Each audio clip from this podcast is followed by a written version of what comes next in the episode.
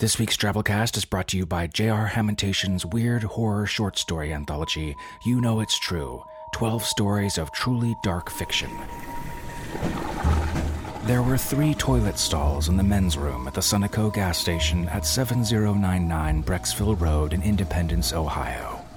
One of them was occupied.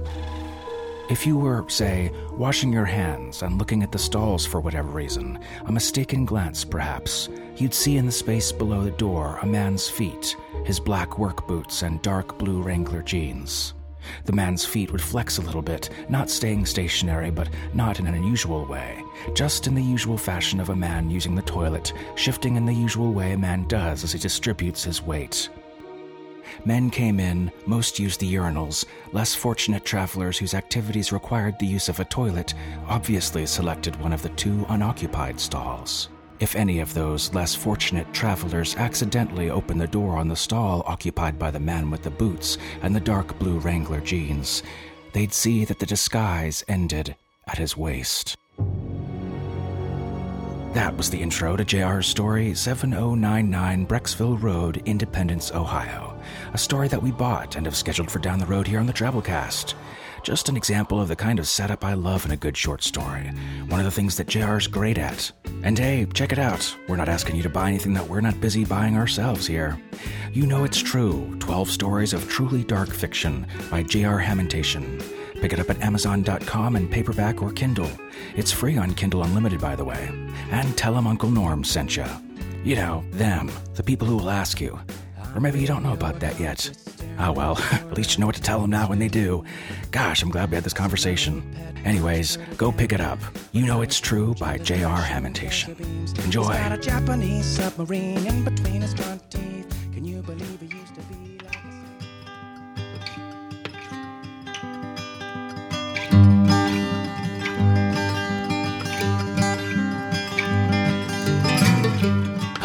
Welcome to the Drabblecast, episode 451. The Drabblecast is a weekly audio fiction magazine that brings strange stories by strange authors to strange listeners, such as yourself.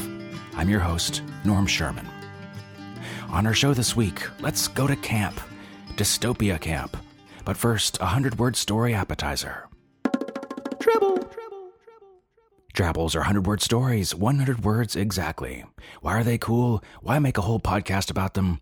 Well, clearly the whole podcast isn't about them. It's about weird short stories, but it's certainly a format that lends itself well to that purpose.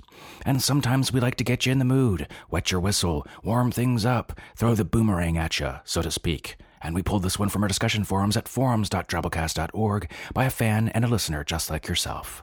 Give it a shot. Head on over to forums.drabblecast.org in the Drabble section. Try writing one yourself.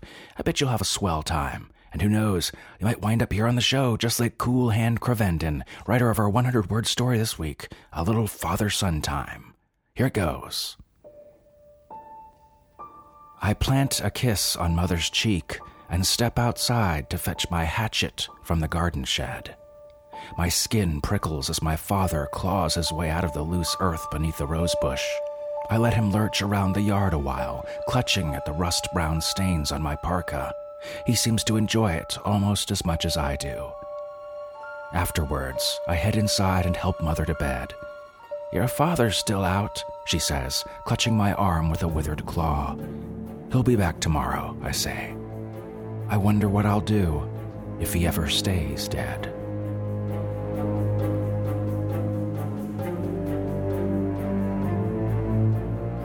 Our feature story this week is How to Get Back to the Forest by Sofia Samatar. Sofia is the author of the novels A Stranger in Olondria and The Winged Histories, the short story collection Tender and Monster Portraits, a collaboration with her brother, the artist Del Samatar. Her work has received several honors, including the World Fantasy Award. She teaches African literature, Arabic literature, and speculative fiction at James Madison University. The story is read to you by Naomi Mercer McKell, actor, voiceover artist, singer, and host who likes to tell stories and talk smack at naomimercermckell.com. Check her out. And so, without further ado, we bring you How to Get Back to the Forest by Sofia Samatar.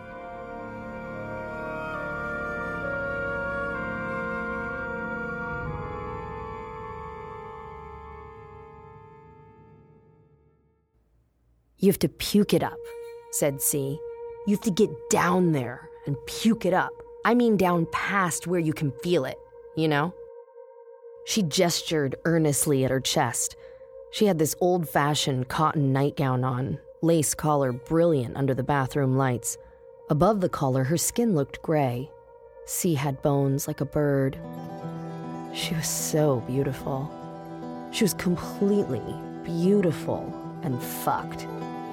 I mean, everybody at camp was sort of a mess. We were even supposed to be that way, at a difficult stage, but Cee took it to another level, herding us into the bathroom at night and asking us to puke. It's right here, she said, tapping the nightgown over her hollow chest, where you've got less nerves in your esophagus. It's like wired into the side, into the muscle. You have to puke really hard to get it. Did you ever get it out? asked Max. She was sitting on one of the sinks. She'd believe anything. Cee nodded, solemn as a counselor. Two years ago, they caught me and gave me a new one, but it was beautiful while it was gone. I'm telling you, it was the best. Like how? I said. Cee stretched her arms out. Like bliss. Like everything, everything all at once. You're raw, just a big raw nerve. Huh, that doesn't sound so great, said Elle. I know, said Cee. Not annoyed, but really agreeing, turning things around. That was one of her talents. It sounds stupid, she nodded, but that's because it's something we can't imagine. We don't have the tools. Our bodies don't know how to calculate what we're missing. You can't know till you get there. And at the same time, it's where you came from. It's where you started. She raised her toothbrush. So, who's with me? Definitely not me. God, Cee, you are such an idiot. Apparently, a girl named Puss told her about the bug, and Cee, being Cee, was totally open to learning new things from a person who called herself Puss. Puss had puked out her own bug and was living on the streets. I guess she'd run away from some camp. I don't really know. She was six feet tall, Cee said, with long red hair. The hair was dyed, which was weird, because if you're living on the streets, do you care about stuff like that? This kind of thing can keep me awake at night. I lie in bed, or rather, I sit in the living room because Pete hates me tossing and turning, and I leave the room dark and open all the curtains, and I watch the lights of the city and think about this girl Puss getting red hair dye at the grocery store and doing her hair in the bathroom at the train station. Did she put newspapers down? And what if somebody came in and saw her? Anyway, eventually Cee met Puss in the park, and Puss was clearly down and out and a hooker, but she looked cool and friendly, and Cee sat down beside her on the swings. You have to puke it up. We'd only been at camp for about six weeks. It seemed like a long time, long enough to know everybody. Everything felt stretched out at camp the days and the nights, and yet in the end it was over so fast, as soon as you could blink. Camp was on its own calendar, a special time of life. that was Jody's phrase. She was our favorite counselor. She was greasy and enthusiastic, with a skinny ponytail, only a year or two older than the seniors. Camp is so special! The thing with Jody was she believed every word she said. It made it really hard to make fun of her. that night, the night in the bathroom, she was asleep down the hall underneath her mother figure, which was a little stuffed dog with Florida on its chest. Come on, said Cee. And she stuck her toothbrush down her throat, just like that. I think Max screamed. Cee didn't start puking right away. She had to give herself a few really good shoves with that toothbrush, while people said, Oh my God, and backed away and clutched one another and stared. Somebody said, Are you nuts? Somebody else said something else. I might have said something. I don't know. Everything was so white and bright in that moment mirrors and fluorescent lights, and Cee in that goddamn Victorian nightgown jabbing away with her toothbrush and sort of gagging. Every time I looked up, I could see all of us in the mirror. And then it came a splatter of puke all over the sink. Cee leaned over and braced herself. Blam! Elle said, Oh my God, that is disgusting! Cee gasped. She was just getting started. Elle was next. All of a sudden, she spun around with her hands over her mouth and let go in the sink right next to Cee. Splat! I started laughing, but I already felt sort of dizzy and sick myself, and also scared because I didn't want to throw up. Cee looked up from her own sink and nodded at Elle, encouraging her. She looked completely bizarre, her wide cheekbones, her big crown of natural hair, sort of retro supermodel with a glistening mouth, her eyes full of excitement. I think she even said, Good job, Elle. Then she went to it with the toothbrush again. We have to stop her, said Katie, taking charge. Max, go get Jody. But Max didn't make it. She jumped down from the third sink, but when she got halfway to the door, she turned around and ran back to the sink and puked. Meanwhile, Katie was dragging Cee away from the sink and trying to get the toothbrush, but also not wanting to touch it, and kept going, ew, ew, ew, and help me, you guys. And it was all so hilarious. I sank down on the floor, absolutely crying with laughter. Five or six other girls, too. We just sort of looked at each other and screamed. It was mayhem. Katie dragged Cee into one of the stalls. I don't know why. And then Katie started groaning and let go of Cee and staggered into the stall beside her, and sploosh, there she went. Bugs. It's such a camp rumor. Camp is full of stories like that. People say the ice cream makes you sterile, the bathrooms are full of hidden cameras, there's fanged, flesh eating kids in the lake. If you break into the office, you can call your parents. Lots of kids break into the office. It's the most common camp offense. I never tried it because I'm not stupid. Of course, you can't call your parents. How would you even get their number? And bugs. The idea of a bug planted under your skin to track you or feed you drugs. That's another dumb story. Except it's not, because I saw one. The smell in the bathroom was terrible now. An animal smell, hot. It thrashed around and it had fur. I knew I was going to be sick. I crawled to the closest place, the stall where Cee knelt, and grabbed a hold of the toilet seat. Cee moved aside for me. Would you believe she was still hanging on to her toothbrush? I think we both threw up a couple times. Then she made this awful sound, beyond anything, her whole body taut and straining, and something flew into the toilet with a splash. I looked at her, and there was blood all over her chin. I said, Jesus, Cee? I thought she was dying. She sat there coughing and shaking, her eyes full of tears and triumph. She was on top of the world. Look, she breathed, and I looked. And there, in the bowl, half hidden by puke and blood, lay an object made of metal. It actually looked like a bug, sharp blood smeared legs. Shit! I said. I flushed the toilet. Now you, said Cee, wiping her mouth on the back of her wrist. I can't. Tisha, come on. Cee, I couldn't. I really couldn't. I could be sick. In fact, I felt sicker than ever, but I couldn't do it that hard. I remember the look in your eyes. You were so disappointed. You leaned and spat some blood into the toilet. I whispered, Don't tell anyone. Not even the other girls. Why not? We should all. No, just trust me. I was already scared. So scared. I couldn't bear the idea of camp without you. We barely slept that night. We had to take showers and clean the bathroom. Max cried the whole time, but for at least part of the night I was laughing. Me and Katie flinging disinfectant powder everywhere. Katie was cool, always in sweatpants, didn't give a shit about anything. You know your friend is a head case, right? She said. It was the first time anybody'd called to see my friend. We got out the mop and lathered up the floor. Everyone slipped and swore at us coming out of the showers. Cee went skidding by on a towel. Whee! She shrieked. You cannot feel your bug. I've pressed so hard on my chest. I know. I could feel it, said Cee, after they put it back in. It wasn't exactly a physical thing. She couldn't trace the shape of the bug inside her, but she could feel it working. Bug juice, she said, making a sour face. Yep, she could feel bug juice seeping into her body. Every time she was going to be angry or afraid, there'd be this warmth in her chest, a feeling of calm spreading deep inside her. I only noticed it after I'd had the bug out for a couple of weeks. How did your parents know you needed a new one?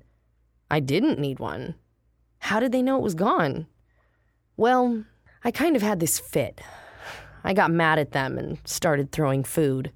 We were sitting on my bed, under my mother figure, a lamp with a blue shade. The blue light brought out the stains on Cee's Victorian nightgown. We were both painting our toenails cherry pink, balancing the polish on my life skills textbook, taking turns with the brush. You should do it, Cee said.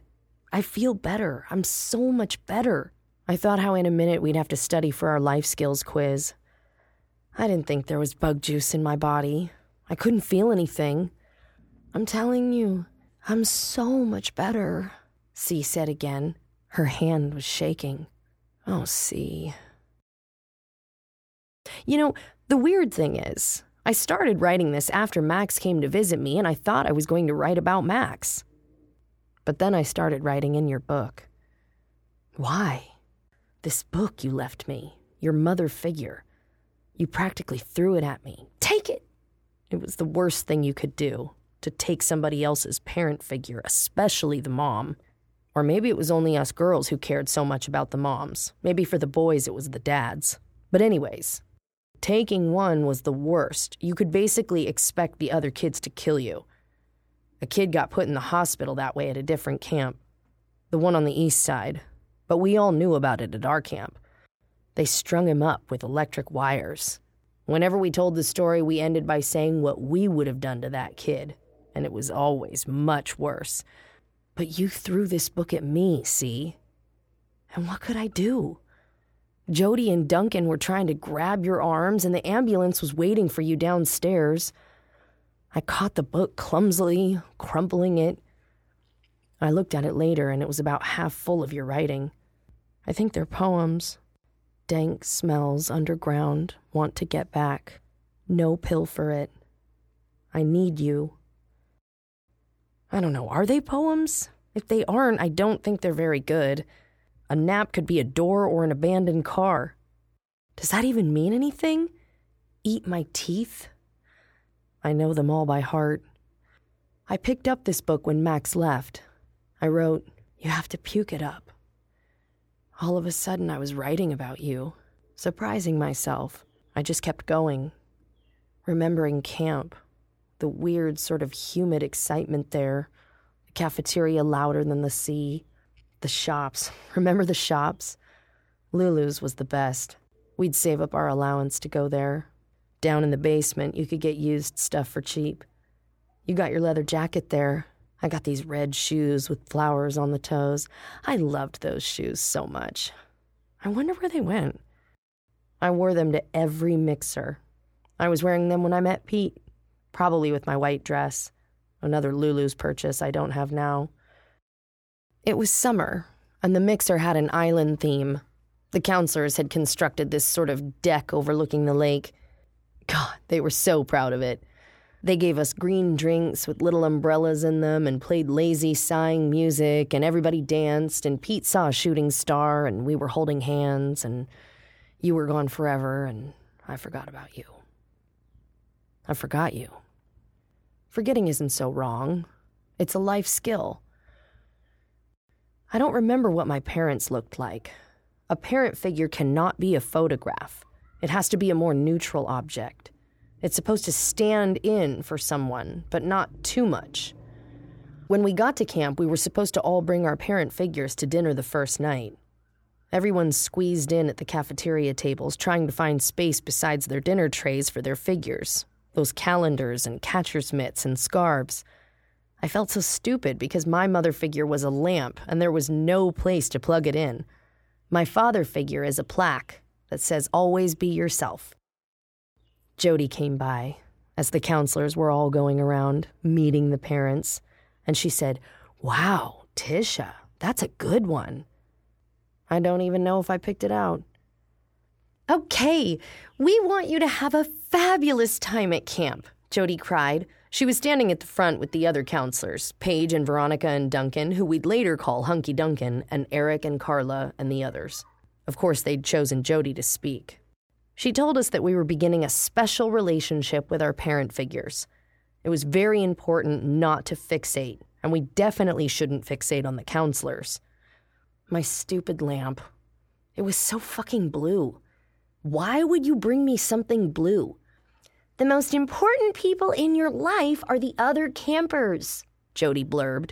These are the other people you'll know for the rest of your life. Now I want you to turn to the person next to you and say, Hi, neighbor. Hi, neighbor. And later, in the forest, Cee sang to the sky, Fuck you, neighbor. Camp was special. We were told that it was special. At camp, you connected with people and with nature. There was no personal tech. That freaked a lot of people out at first. We were told that later we'd all be able to get online again, but we'd be adults, and our relationships would be in place, and we would have learned our life skills, and we'd be ready. But now was special. Now was the time of friends and of the earth. Cee raised her hand. What about earthquakes? what? said Veronica, who taught the natural world. Veronica was from an older group of counselors. She had gray hair and leathery skin from taking kids on nature hikes, and she was always stretching to show that she could be flexible when you were old. What about fires? Those are natural. What about hurricanes? Veronica smiled at us with her awesome white teeth, because you could have awesome white teeth when you were old. It was all a matter of taking care of yourself with the right life skills. What an interesting question, Celia, we were told that all of our questions were interesting. There's no such thing as a stupid question. The important thing was always to participate. We were told to participate in classes and hikes and shopping sprees and mixers. In history, we learned that there used to be prejudice, but now there wasn't. It didn't matter where you came from or who you loved. Just join in. That's why even the queer girls had to go to the mixers. You could take your girlfriend, but you had to go. Katie used to go in a tie, and Elle would wear flowers. They rolled their eyes, but they went anyway and danced, and it was fun. Camp was so fun. Cee raised her hand. Why is it a compliment to tell somebody that it doesn't matter who they are? We were told to find a hobby. There were a million choices, and we tried them all sports and crafts and art and music. There was so much to do. Every day there was some kind of program, and then there were chores, and then we had to study for class. No wonder we forgot stuff. We were told that forgetting was natural, Jody told us in life skills class, tears in her eyes. She cried as easily as Max. She was more like a kid's sister than a counselor. Everybody wanted Jody to be okay. You'll always be reminded, she said in her hoarse, heroic voice. You'll always have your parent figures. It's okay to be sad. But remember, you have each other now. It's the most special bond in the world. Cee raised her hand. What if we don't want us? But of course she raised her hand. She was Cee. She was Cee. She'd always been Cee. Do you see what I mean? I mean, she was like that right from the day we arrived. She was brash, messy Cee before the night in the bathroom, before she supposedly puked out her bug. I couldn't see any difference, so of course I had second thoughts. I wished so bad I hadn't flushed the toilet. What if there wasn't anything? What if somebody dropped a piece of jewelry in there, some necklace or brooch, and I thought it was a bug? I mean, that could have happened. Camp was so fun. Shaving my legs for the mixer, wearing red shoes, we were all so lucky. Camp was the best thing ever. Every child at camp. That was the government slogan. ECAC. Cee used to make this gag face whenever she said it. Ecock, ick, sick. She took me into the forest. It was a mixer. Everybody else was crowded around the picnic tables. The lake was flat and scummy, and the sun was just going down clouds of biting insects golden in the haze. Dude, come on, Cee said. Let's get out of here. We walked over the sodden sand into the weeds. A couple of counselors watched us go. I saw Hunky Duncan look at us with his binoculars. But because we were just two girls, they didn't care. It only mattered if you left the mixer with a boy. Then you had to stop at the self care stand for condoms and an injection because becoming a parent is a serious decision. Duncan lowered his binoculars, and we stepped across the rocks and into the trees. This is cool, Cee whispered. I didn't really think it was cool. It was weird and sticky in there, and sort of dark, and the weeds kept tickling my legs, but it went farther because of Cee. It's hard to explain this thing she had. She was like an event just about to happen, and you didn't want to miss it. I didn't want to, anyway. It was so dark we had to hold hands after a while. Cee walked in front of me, pushing branches out of the way, making loud crackling sounds, sometimes kicking to break through the bushes.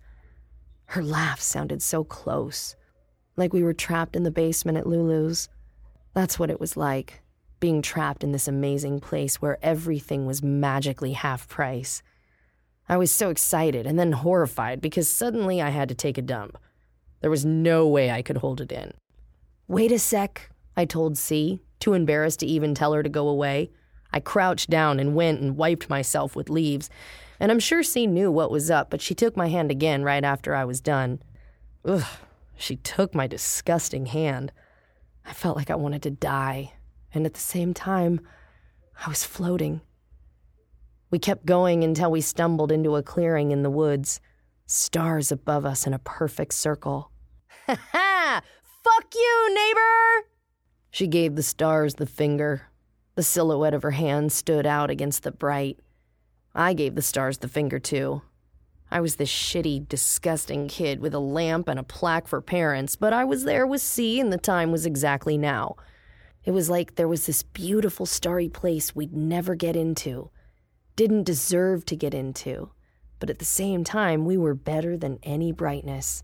Two sick girls underneath the stars. Fuck you, neighbor! It felt so great.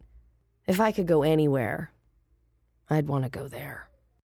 The counselors came for us after a while, a circle of them with big flashlights, talking in handsets. Jody told us they'd been looking everywhere for us.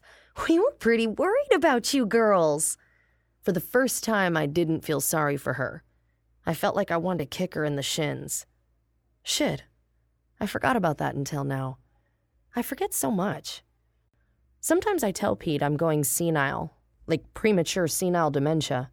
Last month, I suggested we go to Clearview for our next vacation, and he said, Tish, you hate Clearview. Don't you remember? It's true. I hated Clearview. The beach was okay, but at night there was nothing to do but drink. So we're going to go to the Palace Suites instead. At least you can gamble there.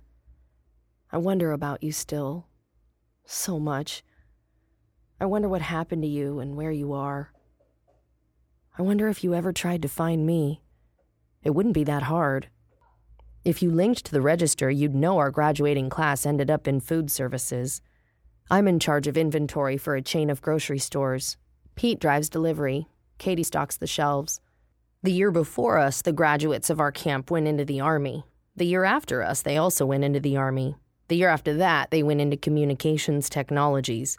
The year after that, I stopped paying attention. I stopped wondering what life would have been like if I'd graduated in a different year. We're okay, me and Pete. We make it work, you know? He's sad because I don't want to have kids, but he hasn't brought it up for a couple of years. We do the usual stuff hobbies and vacations, work. Pete's into gardening. Once a week, we have dinner with some of the gang. We keep our parent figures on the hall table, like everyone else. Sometimes I think about how, if you'd graduated with us, you'd be doing some kind of job in food services too. That's weird, right? But you didn't graduate with us. I guess you never graduated at all. I've looked for you on the buses and in the streets, wondering if I'd suddenly seen you. God, I'd jump off the bus so quick. I wouldn't even wait for it to stop moving. I wouldn't care if I fell in the gutter. I remember your tense face, your nervous look when you found out that we were going to have a checkup. I can't have a checkup. Why not? I asked. Because, you said. Because they'll see my bug is gone. And I just. I don't know. I felt sort of embarrassed for you. I'd convinced myself the whole bug thing was a mistake, a hallucination. I looked down at my book, and when I looked up, you were standing in the same place with an alert on your face, as if you were listening. You looked at me and said, I have to run. It was the stupidest thing I'd ever heard. The whole camp was monitored practically up to the moon. There was no way to get outside. But you tried. You left my room, and you went straight out of your window and broke your ankle. A week later, you were back. You were on crutches, and you looked wrecked, destroyed. Somebody had cut your hair, shaved it close to your scalp. Your eyes stood out, huge and shining. They put in a bug in me, you whispered. And I just knew. I knew what you were going to do. Max came to see me a few days ago. I've felt sick ever since. Max is the same, hunched and timid. You'd know her if you saw her. She sat in my living room, and I gave her coffee and lemon cookies, and she took one bite of cookie and started crying. See, we miss you. We really do. Max told me she's pregnant. I said congratulations. I knew she and Evan had been wanting one for a while. She covered her eyes with her hands. She still bites her nails. One of them was bleeding. And she just cried. Hey, Max, I said. It's okay. I figured she was extra emotional from hormones or whatever, or maybe she was thinking what a short time she'd have with her kid now that kids are starting camp at eight years old. It's okay, I told her, even though I'd never have kids. I couldn't stand it. They say it's easier on the kids, going to camp earlier. We, me and you and Max, we were the tail end of Generation Teen. Max's kid will belong to Generation 8. It's supposed to be a happier generation, but I'm guessing it will be sort of like us. Like us, the kids of Generation 8 will be told they're sad, that they need their parents, and that's why they have parent figures, so that they can always be reminded of what they've lost, so that they can remember they need what they have now. I sat across the coffee table from Max, and she was crying, and I wasn't hugging her because I don't really hug people anymore. Not even Pete, really. I'm sort of mean that way. It's just how I turned out. And Max said, Do you remember that night in the bathroom with Cee? Do I remember? Her eyes were swollen. She hiccuped. I can't stop thinking about it. I'm scared. She said she had to send a report to her doctor every day on her phone. How was she feeling? Had she vomited? Her morning sickness wasn't too bad, but she'd thrown up twice, and both times she had to go in for a checkup. So? I said. So? They always put you to sleep, you know. Yeah. I just said yeah, just sat there in front of her and said yeah, like I was a rock. After a while, I could tell she was feeling uncertain, and then she felt stupid. She picked up her stuff and blew her nose and went home. She left the tissues on the table, one of them spotted with blood from her bitten nail. I really haven't been sleeping since she left. I mean, I always had trouble sleeping, but now it's a lot worse, especially since I started writing in your book. I just feel sick, see? I feel really sick. All those checkups, so regular, everyone gets them, but you're definitely supposed to go in if you're feeling nauseous, if you vomited. It might be a super flu. The world is full of viruses. Good health is everybody's business. And yeah, they put you to sleep every time. They put a bug in me, you said. Camp was so fun. Jody came to us. Cee has been having some problems, and it's up to all of us to look after her, girls. Campers stick together. But we didn't stick together, did we? I woke up and you were shouting in the hall, and I ran out there and you were hopping on your good foot, your toothbrush in one hand, your mother figure notebook in the other, and I knew exactly what they'd caught you doing. How did they catch you? Were there really cameras in the bathroom? Jody'd called Duncan, And that was how I knew how bad it was. Hunky Duncan in the girls' hallway, just outside the bathroom, wearing white shorts and a seriously pissed off expression. He and Jody were grabbing you and you were fighting them off. Tisha, called Jody. It's okay. Cee's just sick. She's going to the hospital. You threw the notebook. Here, take it, you snarled. Those were your last words. Your last words to me. I never saw you again, except in dreams. Yeah, I see you in dreams. I see you in your white, lacy nightgown. See, I feel sick. At night, I feel so sick. I walk around in circles. There's waves of sickness and waves of something else, something that calms me, something that's trying to make the sickness go away. Up and down it goes. And I'm just in it, just trying to stand in it, and then I sleep again and I dream you're beside me. We're leaning over the toilet.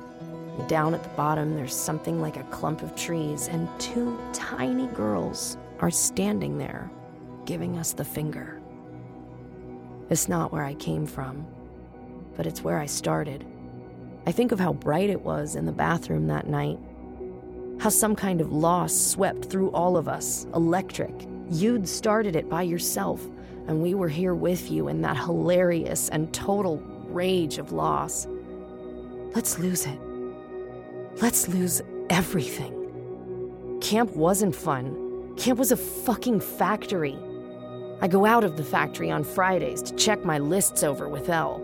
The bus passes shattered buildings, stick people rooting around in the garbage. Three out of five graduating classes join the army. Give me the serenity to accept the things I cannot change. How did I even get here? I'd ask my mom if she wasn't a fucking lamp. See, I feel sick. I should just grab my keys, get some money, and run to Max's house. We should both be sick. Everybody should lose it together. I shouldn't have told you not to tell the others. We all should have just gone together. I dream I find you and Puss in a bathroom in the train station. There's blood everywhere, and you laugh and tell me it's hair dye. See, it's so bright it makes me sick. I have to go now.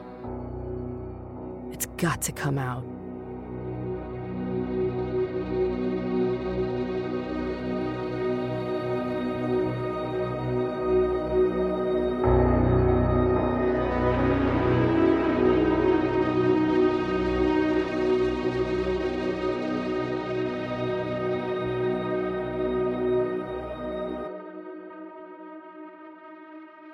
Was our story. Hope you enjoyed. Let's close things out this week with our 100 character story winner by Dinosaur Monkey. Here goes. The donor kidney was a Trojan horse, housing the entirety of myself inside.